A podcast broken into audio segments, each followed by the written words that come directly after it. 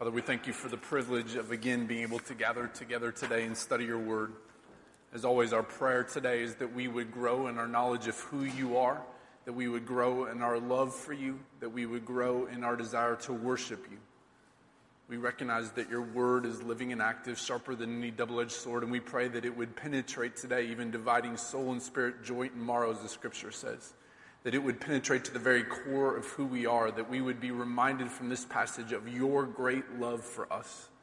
And in turn, we'd be inspired to show that love to other people. So, Father, be gracious to us in this moment. Help us to hear your voice. We want nothing more today than to hear from you. And so we're praying that's exactly what would happen. It's in Jesus' name we pray. Amen. So I, don't know why this is the case, but there are few things in life that bother me more than losing something.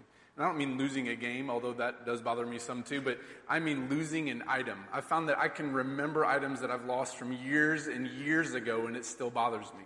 In fact, I remember about 10 years ago, I was uh, working some odd job doing some manual labor, and I left my hat at this place. And when I went back to get it, it was gone. And I will say this that even today, it still bothers me. That's my favorite hat. I couldn't find it anywhere since. I've looked all over. I don't know where it is, and it still bothers me even 10 years from now. Last year, I was playing basketball, and I, I had the long sleeve shirt on uh, over the top of my short sleeve shirt. I took it off. I left it there. I went back the next week, and it was gone. Still drives me crazy a year later. I remember one time I worked at UPS, and I left a Nalgene water bottle, which probably cost like $8, right? It couldn't cost much more than that. But even to this day, I still wonder, where did I leave it? I can't believe that I left it at work. It just drives me crazy. So, with that as the background, you might imagine how upset I was or how concerned I was when I thought that Tanya and I had lost $1,500. And just in case you're wondering, this is not a gambling story. We almost literally lost $1,500. Now, to fully appreciate this story, let me give you a little bit of background. Okay, so we were uh, recently married, and at the time we had almost zero money to our name. I, I was working in campus ministry. I was probably making somewhere in the 20s uh, $20,000 a year or so. Tanya was a full time student. She took about 21 credit hours, uh, and so she had no time to work. So we just had very little money. Now, by God's grace, uh, we were living in married student housing, which I think is a two bedroom apartment. I think it costs around $300 a month, which is just insane, especially now that I live in New York. I think, how did we ever have a two bedroom apartment for $300 a month? That's crazy. I think our grocery, we had a budget at the time I think our grocery budget, Tanya and I were talking this week, we can't remember if it was, it was certainly under 150, but it might have been around $100 for the month. I mean, it was just crazy, right? We were, we were eating ramen noodles, we were eating spaghetti without any meat, just the sauce, lots and lots of cereal, lots of cereal. Uh, our, our menu was not very diverse. It was certainly on the low end of the budget. We just didn't have a lot of money. I don't know that you could say we were poor, but I think you could probably see poor from where we were living, all right? We didn't have a whole lot of money. And so perhaps because of that, and because of the way we structured my, uh, the taxes being taken out of my check, we got a sizable tax refund that year. I don't remember exactly how much it was, but I think it was around $1,500. Now, $1,500, no matter who you are, that's a lot of money, okay? But when you are making the amount that we were, that was a huge, huge amount of money. Now, for some reason, we didn't take it to the bank right away, which was mistake number one, okay? Uh, I, I, don't know why we didn't take it, but there was a lag between the time when we got the check and the time we thought we would take it to the bank. And so the way we had our system set up at the time is we would take our checks or our bills and we would put them in this basket. And so I don't know if it ever made it to the basket or not, but when I went to the basket to find the check, it was gone. Now, at first, I wasn't too worried, right? I mean, of course, you put mail around the house, and so I looked in all the normal spots. And after about 10 or 15 minutes of, of looking, I was starting to get a little bit worried. And that little worry started to turn into big worry. Now, as both Tanya and I are searching all over the house, and we are looking everywhere, right? There is not a chair, there is not a paper, there is not a blanket that is not left unturned in the search for this check. Now, maybe some of you say, well, maybe you could just replace it. I don't know if that's the case, but I'll tell you this. I was under the impression we could not replace it. And so to say that we were panicking would probably be an understatement, right? We were, we were at our wits' end. We were not in a state of being frantic. We were in a state of desperation. And so after hours of looking, we decided there's only one place left in the house that it could possibly be. We'd searched every other place. And so in one last ditch effort, we thought the only place we have not yet checked is the trash. But why would it be in the trash, right? No one would ever think it would be in the trash. So we thought this is not going to work. So uh, you know, I, I got in the trash, and sure enough, it was gooey, it was messy, it was soggy, it was disgusting. And at the very bottom of the trash, sure enough, there was our $1,500 tax refund check. It was gross, it was nasty, but it was still legible. That was a moment of great joy.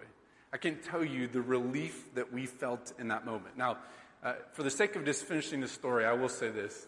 There is still, this is one of the great mysteries of our marriage as to how that check got in the trash. I have my theories, Tanya has hers, and I'm sure that the truth is somewhere in the middle. But whatever the reason was, however it got there, there was untold joy when we discovered that check. I'm guessing that maybe even if you've never done anything as crazy or as dumb as throwing away a $1,500 check, you can at least relate to the feeling of finding something that has been lost. Maybe you've never lost anything that valuable. Maybe you've lost something more valuable. Maybe there was a period of time where you were at the zoo or the mall and your kids were missing for a minute or two. And then when you found them, there was this joy. But regardless of what your experience is on, on finding lost things, I would say this I would guess that every person in this room has some connection to the joy of finding a lost item. I think that's actually why Jesus tells these parables, because he knows that the audience that he was teaching could relate to the joy of finding a lost item. And in fact, I think we can also. So let's read here again, just two parables. They're so similar in nature that I think they're worth grouping together. So again, Luke 15, starting in verse 1, let me remind you this is the Word of God. Verse 1. Now the tax collectors and sinners were all drawing near to hear him. And the Pharisees and the scribe grumbled, saying, This man receives sinners and eats with them. So he told them this parable What man of you, having a hundred sheep, if he has lost one of them, does not leave the 99 in the open country and go after the one that is lost until he finds it? And when he's found it, he lays it on his shoulders, rejoicing. When he comes home, he calls together his friends and neighbors, saying to them, Rejoice with me, for I've found my sheep that was lost. Just so. I tell you, there will be more joy in heaven over one sinner who repents than over 99 righteous persons who need no repentance. Or what woman, having 10 silver coins, if she loses one coin, does not light a lamp and sweep the house and seek diligently until she finds it? And when she has found it, she calls together her friends and neighbors, saying, Rejoice with me, for I found the coin that I lost. Just so. I tell you, there is joy before the angels of God over one sinner who repents. Now, again, as we've said so often here in our series in the parables, the context of this parable really matters. And in this case, I would actually argue that the context goes back to chapter 14. I want to look at the last two verses of chapter 14 of Luke. Verse 34 says this Salt is good, but if salt has lost its taste, how shall saltiness be restored? And then verse 35 says, It is of no use either for the soil or for the manure pile, it is thrown away. And here's the key phrase, all right? He who has ears to hear, let him hear. Now, Jesus has said this repeatedly in, in the series on the parables. This is something he often says when he teaches in parables. He says, He who has ears to hear, let him hear. Now, check out what happens in verse 1. Now, the tax collectors and sinners were all drawing near to hear him. Right, so, Jesus is saying, Let those who have ears to hear hear. And who is it that's hearing him? It's the tax collectors and the sinners. Now, this is actually infuriating to the Pharisees and the scribes, the religious leaders. They are troubled that it's the tax collectors and sinners that are drawing near to Jesus, that it's the tax collectors and sinners who are hearing what Jesus has to say. And that's why we read what we do in verse 2. The Pharisees and the scribes grumbled, saying, This man receives sinners and eats with them. Now, again, I think it's really easy for us to read this story backwards. Right? We know the ending we know where Jesus is going with this, and so it's easy for us to be critical of the Pharisees and the scribes. But the fact of the matter is that in this culture, I'm sure there were many people, not just the Pharisees and the scribes, who were concerned that Jesus was associating with the tax collectors and the sinners. As we said a few weeks ago when we talked about the parable of the Pharisee and the tax collector, tax collectors were known to be dishonest, cheating frauds. In fact, this is how they were known in the culture. No one liked the tax collectors. The sinners that we're talking about here, these are serious sinners, the prostitutes of the world. And so it's safe to say that it's not just the Pharisees and the scribes that were concerned, although they seem to be the primary ones concerned with this, but it's not just them that were concerned that Jesus is associating with tax collectors and sinners. As commentator Leon Morris points out, in this society, religious people wouldn't usually associate with sinners even to teach them the law.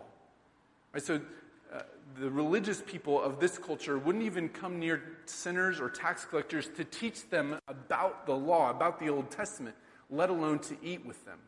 And yet here's Jesus welcoming sinners and associating with them.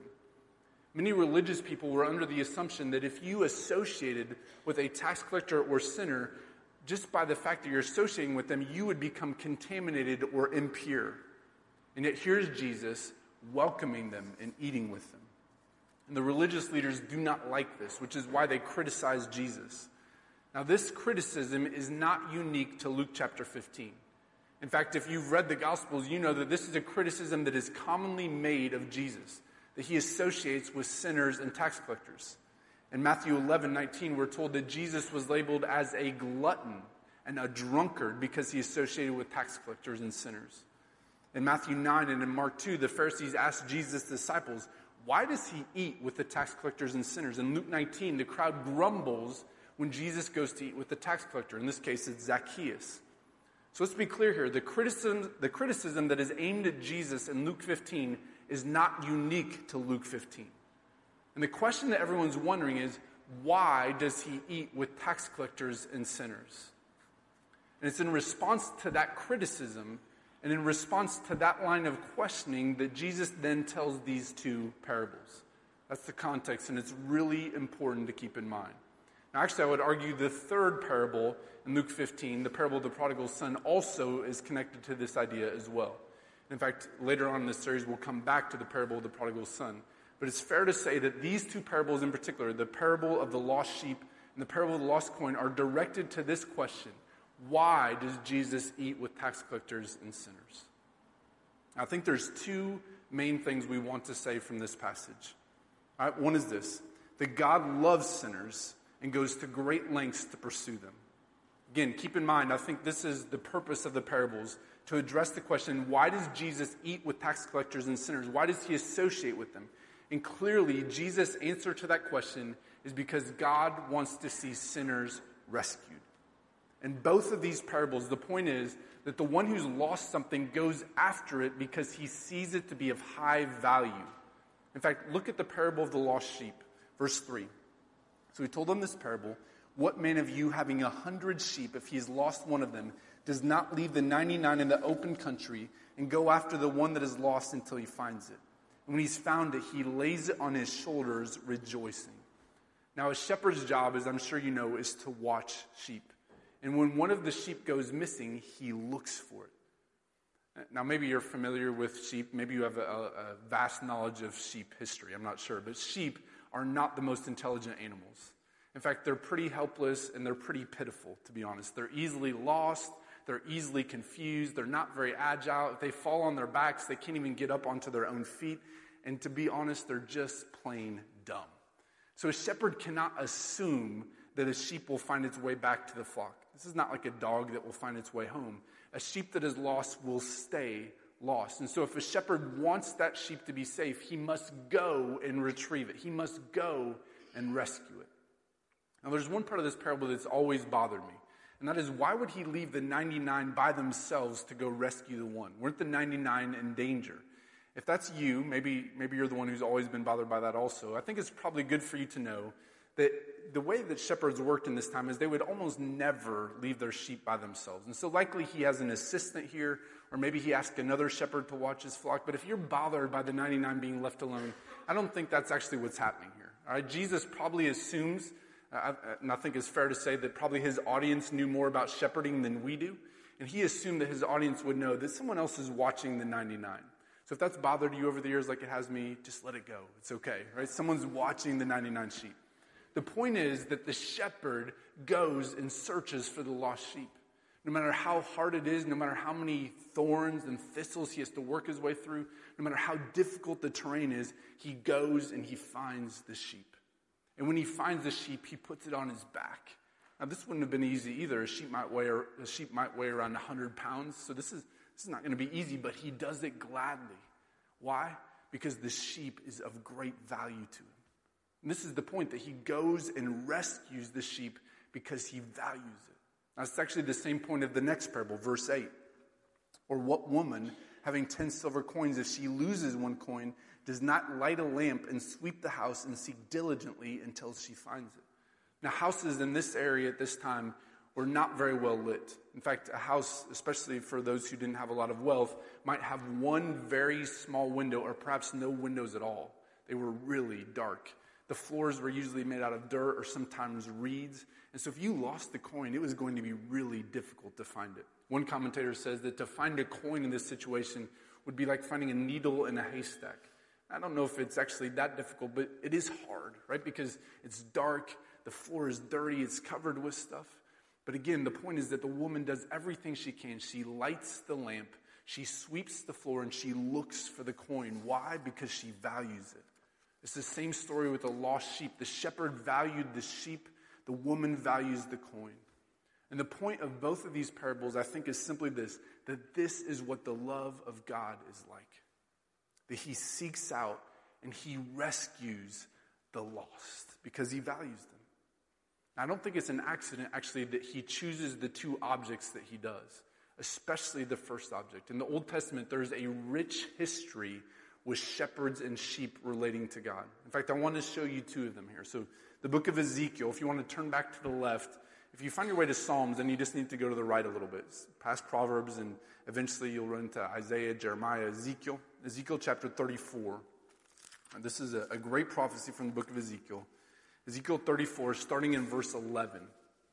Okay, so I, I want you to keep this in mind as we think about what Jesus is saying here in Luke 15. Ezekiel 34, starting in verse 11. For thus says the Lord God Behold, I, I myself will search for my sheep and will seek them out. As a shepherd seeks out his flock when he's among his sheep that have been scattered, so will I seek out my sheep, and I will rescue them from all places where they've been scattered on a day of clouds and thick darkness. And I will bring them out from the peoples and gather them from the countries and will bring them into their own land. And I will feed them on the mountains of Israel by the ravines and in all the inhabited places of the country. I will feed them with good pasture. On the mountain heights of Israel shall be their grazing land. There they shall lie down in good grazing land. And on rich pasture they shall feed on the mountains of Israel. I myself will be the shepherd of my sheep, and I myself will make them lie down, declares the Lord God. I will seek the lost, and I will bring back the strayed, and I will bind up the injured, and I will strengthen the weak, and the fat and the strong I will destroy. I will feed them in justice. And so, this passage here, particularly verse 16, I will seek the lost, I will bring back the strayed, I will bind up the injured. Have no doubt that his audience, the Pharisees and scribes, would have been familiar with this passage. And so, when Jesus is talking about the shepherd seeking the sheep, they know that he's talking about God. Now, let me show you one other passage in the book of Isaiah, Isaiah chapter 53. So, just back to your left a little bit from Ezekiel. Isaiah 53, the famous messianic passage, verse 6 says this All we, like sheep, have gone astray. We have turned everyone to his own way, and the Lord has laid on him the iniquity of us all. And so Isaiah is clear that all we, like sheep, have gone astray. In other words, all of us are like the lost sheep. Now, the fact of the matter again is this that sheep are dumb and helpless. Now, maybe that hurts your self esteem to know that we're all like the sheep, but I think it's intentional that Jesus is using this because sheep cannot find their way back, and neither can we. I think that's why Jesus uses this analogy. I think he uses it in part because of the rich Old Testament history, but also to communicate to us that we are helpless, that we are the lost sheep, that we have gone astray, and that He is the one who must search us out and find us and rescue us. Listen, the focus in this parable is clearly not on the sheep and this, how the sheep was clever in finding its way back to the flock. No, no, the focus in this passage is on the shepherd and the shepherd rescuing the sheep. The shepherd's initiative to go and rescue the lost. And then he drives home that point, Jesus does even further with the parable of the lost coin. Here's the thing you could say about sheep yes, they're dumb, yes, they're helpless, but they do make noise, right? They do baa. I, I, I shouldn't do that noise, that would be weird. They make a, a sheep noise, right? They baa. My wife is really good at that noise. Ah, never mind. There's a game we play, Settlers of Catan, where she likes to baa a lot. And I'm really getting off topic. So let's get back to the sheep at hand here, okay? All right, so sheep, yes, they're dumb, they're helpless, but they do make noises. And so you might think to yourself, well, you know, maybe the sheep helped out. Right? Maybe the sheep helped the shepherd to discover it.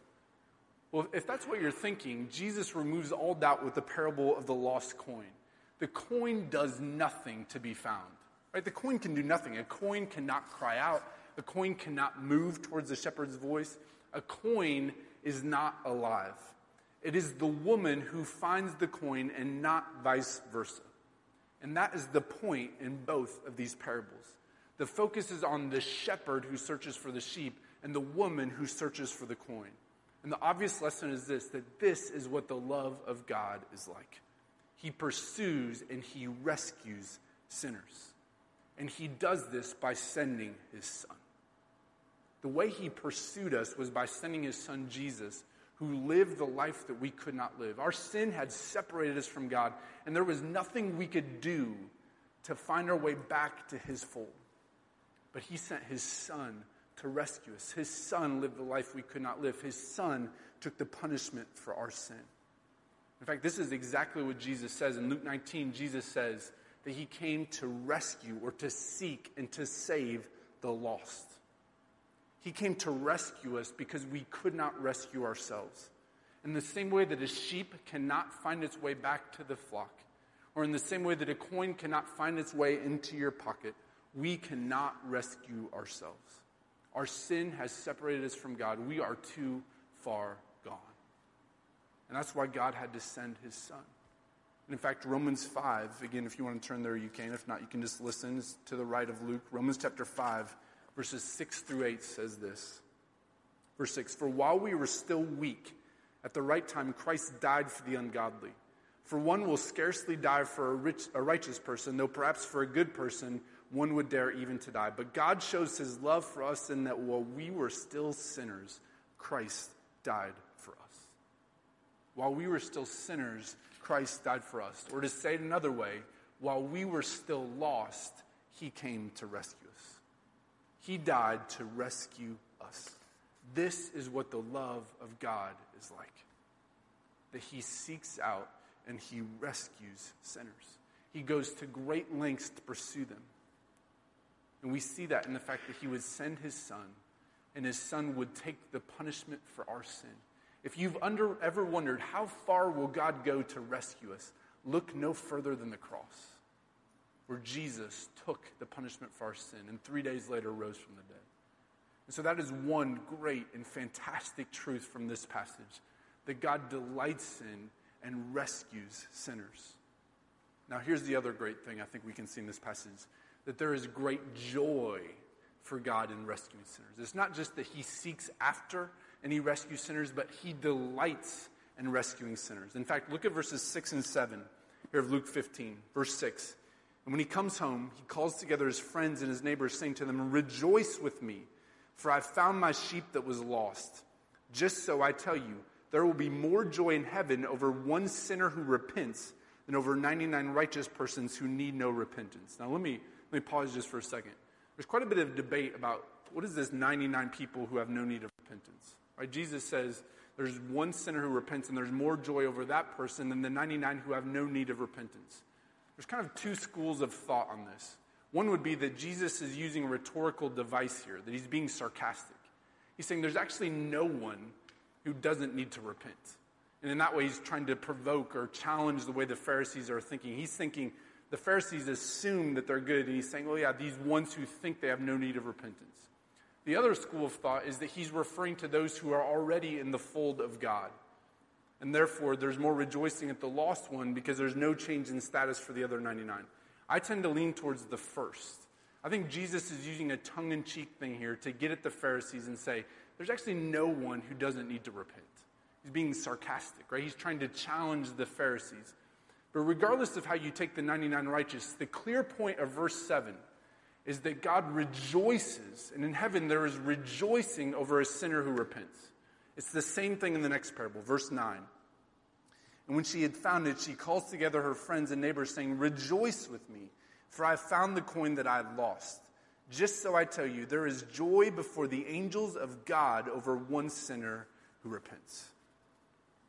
This is the point, right? That he has joy, that he rejoices when sinners repent. I think this is a really important truth for us today, and here's why. we tend to emphasize, and rightfully so, that there is joy for us in pursuing Christ. You may remember in the parable of the hidden treasure, Jesus says that um, the kingdom of God is like this it's like a man who found a treasure hidden in a field, and in his joy, he goes and sells all that he has so that he can get that treasure. We said this is what it's like to pursue Jesus it's this overwhelming joy. It's a joy. And so we keep saying over and over that there is a joy that is unmatched when we pursue Christ. In fact, if you were to go back and listen to all of the sermons on the parables, I would guess that in almost every week I've said there is joy in pursuing Jesus. And I think it's right for us to emphasize that. But there is another side to the equation here. Yes, there is joy for us in pursuing Christ, but there's also joy for God in pursuing us. There is joy in heaven over one sinner who repents. I think this is something we need to note and something we need to appreciate. Our relationship with God is not one of one way joy. It's not just joy for us, but He rejoices in us too. And I think that makes a difference. I think it makes a difference. Listen, it's one thing in marriage if I were to say, I take great joy that I'm married to Tanya. But it's another if she says the same thing, right? It's great that I find joy, but it's even better if she finds joy also. Same thing is true of parenting. It's great. I would imagine if you're a parent, you take joy in your kids. I hope you do. But when your kids come to you and say, Oh, I love that you're my daddy, or I love that you're my mommy, or you're the best daddy, or the best mommy, that is a fantastic feeling. Right? Teenagers, you should practice saying that to your parents. They would love it if you would say that to them. Oh, you're a great dad. I love you. Uh, but listen, there's joy when it goes both ways. It makes a difference relationally. In the same way, I think it makes a difference for us to know that not only is there joy for us in pursuing Christ, but that God delights in pursuing us. He rejoices in our salvation. Listen, God didn't just send his son because he felt like he had to. Jesus didn't just become Savior because he kind of felt like that was his job description. No, God rescued us. Jesus came out of joy. We're told that Jesus willingly laid down his life for the joy that was set before him. Yes, he did this for God's glory, but he delighted in rescuing us also. We're told here in Luke 15 that there's a great rejoicing in heaven over one sinner who repents. That is an amazing picture. Think about the time when you came to know Christ, if you're a Christian. Think about the fact that at that moment there was great rejoicing in heaven. And so I think these two truths go hand in hand that God loves and pursues lost sinners, and he rejoices when he rescues them. And from these truths, then, I think there's two action points that we can say from this passage. All right, so two action points. One is this that we should pause and reflect on God's great love. Listen, I know that in the parables series, there have been lots of really challenging things that Jesus has said. Right? He's challenged our view of money. He's challenged our view of what it means to love people. He's challenged our view of what it means to follow him. So sometimes when he says things, it's really, really convicting. And that's good. We need to be convicted. But it's also good when there's encouraging things. And listen, this is really encouraging that God pursues after lost sinners and he rejoices when they are rescued. Listen, if you're not a believer and you're here today, I would think that this would be encouraging to you. That God pursues lost sinners. The Bible is clear that all of us are separated from God in our sin. But if you're not a believer, you can take comfort in the fact that He pursues lost sinners. In fact, I would argue the fact you are here today is evidence of his pursuit of you. He loves you enough to direct your path so that you could hear about the hope that is found in his son, Jesus Christ. The fact that you are here today is evidence of his pursuit. And my prayer for you is that you would realize your sin and turn to Christ. For some of you who are younger, who are still living with your parents, the fact that you've grown up in a home where your parents bring you to church where hopefully they tell you about Jesus, this is evidence of God's pursuit of you. And if you repent of your sins today and trust Christ, there will be rejoicing. If you're a believer, I would think this would be encouraging also. He went and searched for you when you were lost. He brought you back on his shoulders. He pursued you. He chose to rescue you because he delights in you. When, he, when you turn from your sin, there was great rejoicing in heaven. Listen, I, I know that there are bad things that can happen here on earth. In fact, I know that for some of you today, there are really hard things that you're going through. And when that happens, sometimes there's a tendency to think that God is cold and distant. But, brothers and sisters in Christ, nothing could be further from the truth. And this passage reminds us of this that God delights in us. He saw us when we were strangers. The hymn that we uh, sang just a little bit ago, Come Thou Fount. Jesus sought me when a stranger, wandering from the fold of God. He to rescue me from danger interposed his precious blood. This is a truth that should bring us great joy that he sought us out, that he rescued us with his blood, that he interposed his precious blood, that he rejoices over us. I think sometimes we think that God just tolerates us. And maybe you've been on an airplane before and you're sitting next to a baby that's crying. And in that moment, assuming that you're not the person who yells at everyone and asks for a seat change, you tolerate the fact that the baby's crying next to you. You just tolerate it. What else can you do? It's not ideal, but here you are. So you tolerate it. I think sometimes we kind of think that God looks at us and feels that way. He tolerates us. He's like, it's not ideal, but you know, what can we do? No, I don't think that's the case at all. No, it's not that he puts up with us. No, he rejoices in us. He delights in the fact that we are following him. He rejoices in our salvation. There's a difference between the parent who hears their newborn cry for the first time and the neutral bystander who hears a baby crying on the airplane. There's a difference, right? And I think that when God hears us, it's like the first situation. He delights in us, He rejoices in us.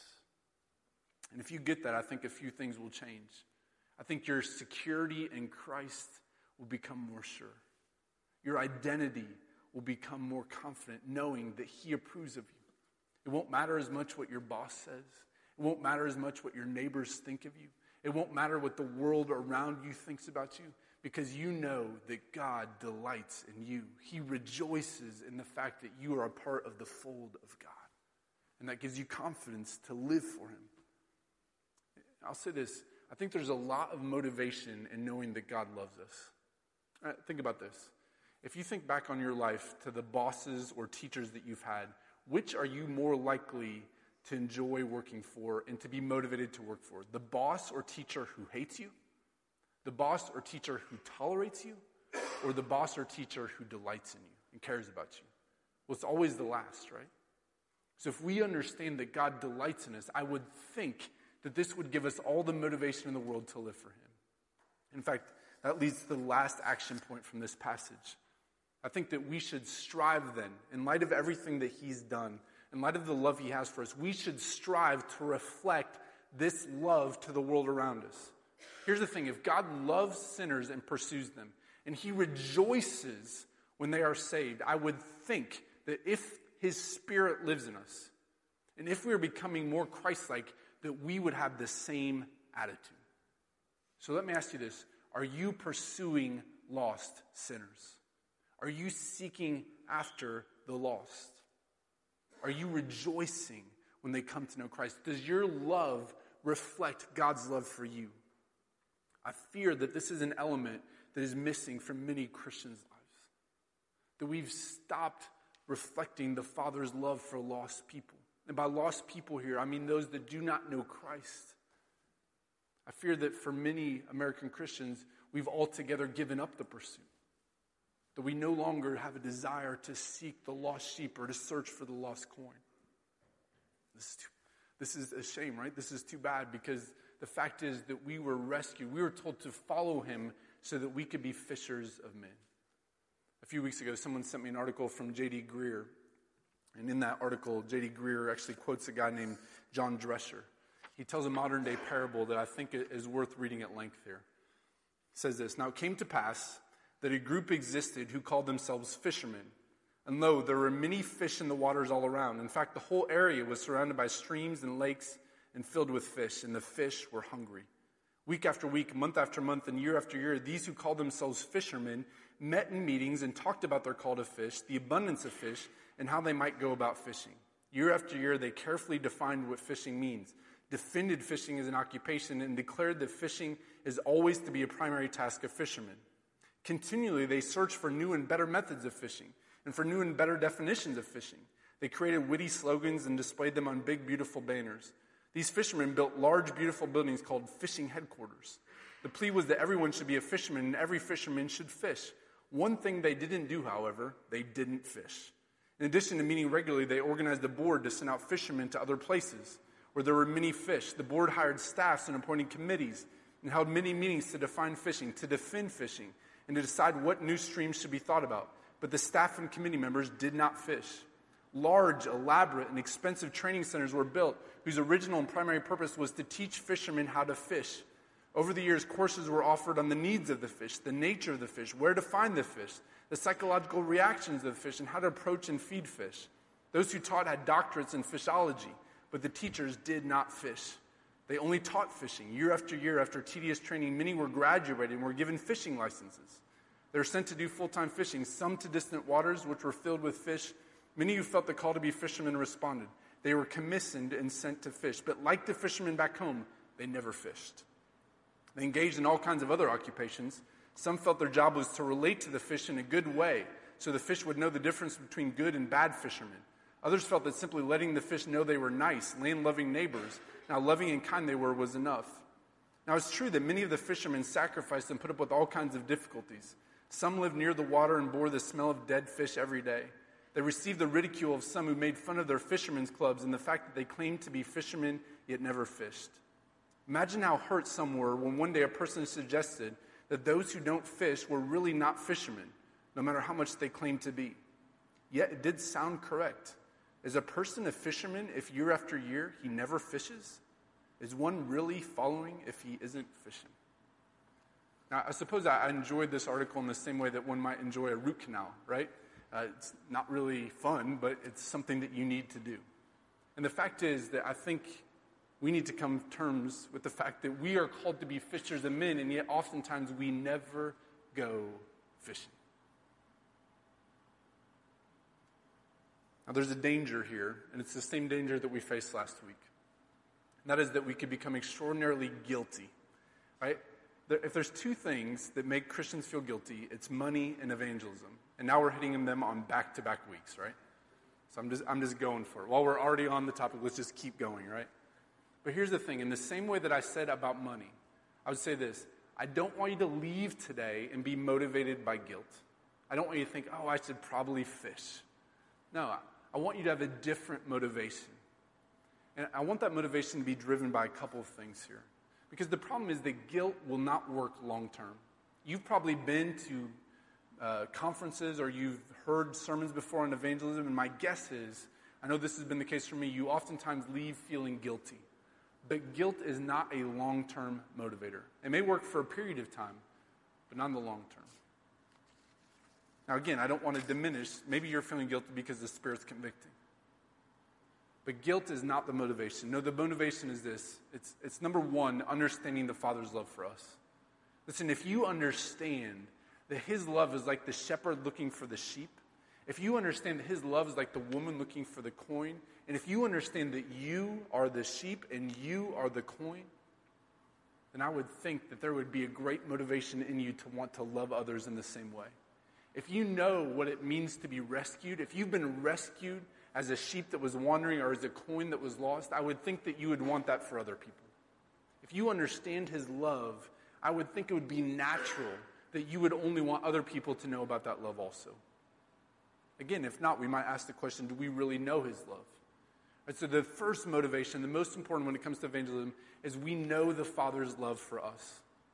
Here's another motivation is that we see lost people as being truly lost and in need of help. Here's the thing you will not search for something if you don't think it's lost. Right? If you don't know that the sheep is missing, you won't go looking for it. If you don't know that the coin is gone, you won't look for it either. And so, my question is this when you look at the people around us, when you walk back to your car today along Broadway here, and you're walking by people, do you see, or when you're at school uh, associating with your kids' um, friends' parents, right? Or when you're out in your community, in your neighborhood, when you look at those people, do you see them and think, oh, they're mostly good people with a slight need of a course correction? Or do you see them as people that are headed towards a cliff and they desperately need the good news of Christ? Listen, if you don't see people as lost, then you won't be sticking your neck out, right? If it's all, all they need is a course correction, then you're not going to risk social ostracization for it. You're not going to risk alienation with them if you think they just need a slight course correction. Think of it this way if you meet a stranger, or if you see a stranger, and on the back of their shirt you see a piece of lint, are you going to go out of your way to remove that lint? Probably not, right? Because it would be weird. Like, hey, can I remove that lint from your back? That would be strange. But if, on the other hand, you encounter a stranger and the back of their shirt is on fire, are you going to intervene? Yes, right? Of course. If you're a decent, moral human being, you will intervene. Why? Because too much is at stake. Here's the problem, I think. When many of us look at non Christians, we see a lint problem when it's a fire problem. Right? It's not like, oh, they could just use Christ and their life would be a little bit better. No, it's that they're careening towards death and they need Jesus more than anything. Right? One of the motivations we have is that we see lost people as truly being lost. And the reason we, of all people, should know that's true is because we were once lost and now we've been found. Right? We were once in need of grace and now we've received it. If anyone should understand the need for lost people to hear about Christ, it should be Christians If anyone should understand. I will say one other motivation exists, and that's this the joy of people coming to know Christ. When I look back on my life, some of the best moments of my life were moments where my friends or family members or acquaintances decided to live for Jesus. When I got to be a part of that, there is nothing better. Wow, to see people come to know Christ, to realize that they were careening towards death and now they've been brought to life, there is nothing better. Yes, there is joy in heaven, but there is joy here too. And the amazing thing is that we get to be a part of that joy. We get to be a part of reflecting the Father's love for the lost. We get to be a part of sinners being rescued. That's the motivation. Listen, it's not guilt. All right? It's not guilt. It's the Father's love for us. It's the recognition that lost people are truly lost. And it's the joy of people coming to know Christ. Those are the motivations. And so, my question is with those motivations, will you then go live out what we're talking about here? Will you be a fisher of men? Will you search for the lost sheep? Will you look for the lost coin? Maybe this week you could ask yourself, what are some things I could do this week to reflect the Father's love for lost people? What are some things that we could do as a family or as a care group to do the same? Now, I admit, sometimes the task seems so overwhelming that we don't even know where to start. And sometimes I think we're a little intimidated because we think that if we're going to share the gospel, that means that we need to sit down and have a really long conversation. So let me just encourage you just start somewhere, even if it's small. Maybe, uh, I guess, later today or tomorrow when it snows, maybe you go over and ask the neighbor if they need help shoveling the snow. Or maybe you invite your coworker's family over for dinner, or maybe you write a note to a family member who doesn't know Christ, or maybe you invite a friend to church, or maybe you strike up with a conversation with a parent who's sitting next to you at your kid's sporting event. And in that moment, you just look to sow gospel seeds. I think sometimes the reason why we don't talk about Christ is because we think every time we have a conversation, in order to be evangelism, we need to lay out the Romans road. Right? Or we need to be like hiding our Bibles behind our back. We're like, hey, how's it going? Hey, you want to hear the story of Genesis to Revelation? Right? I think that we sometimes get intimidated because we think that's what evangelism looks like. And listen, there may be times where you sit down and you talk about the story of Genesis to Revelation. In fact, that might be necessary at times. And there may be times where you walk through the book of Romans. But lots of times we just need to sow some seed. Right? We need to talk about God's goodness. We just need to mention that we're going to church. Or we need to mention that the difference that God has made in our marriage. Or just other little ways that we can sow seed to point to Christ. That we can sow gospel threads that eventually will make a difference, right? We just want to look for ways, small things we can do, in small ways we can speak about the goodness of Jesus Christ. And so, if you're intimidated by this task, if you're thinking, well, I don't even know how to rescue sheep, I don't know how to look for the lost coin, I would just say, start somewhere. Just small things you can do to serve people around you. And as you do it, just make small comments, not awkward ones, but just things you would normally say about God's goodness, about His grace, about how He's making a difference in your life. Ask someone, hey, can I pray for you? If someone has an issue, just ask, hey, would you mind if I just pray? And then don't pray a super long, flowery prayer. Right? Don't spend two hours praying. Just pray for 30 seconds. But look for small ways that you can advance the gospel. Listen, it's true that ultimately God is the one who rescues the sheep. But what's really amazing is that sometimes we get to help. We get to be a part of it. He chooses to use us to bring back the sheep. He chooses to use us to find the lost coin. Listen, I'm sure the shepherd was happy to find the sheep. And I have no doubt, because we're told here, that the woman was happy to find the coin. And I can tell you from personal experience, we were very happy to find our $1,500 check. But those things are nothing in comparison to the joy of a sinner being brought back from the jaws of death. Nothing. And the great thing is, if you're a Christian, that's already happened for you, that you've been rescued from the pit of hell. If you're not a Christian, it's not too late. You can be rescued even today. Repent of your sins and trust Christ. And if you are a believer, you can be a part of God's rescue mission.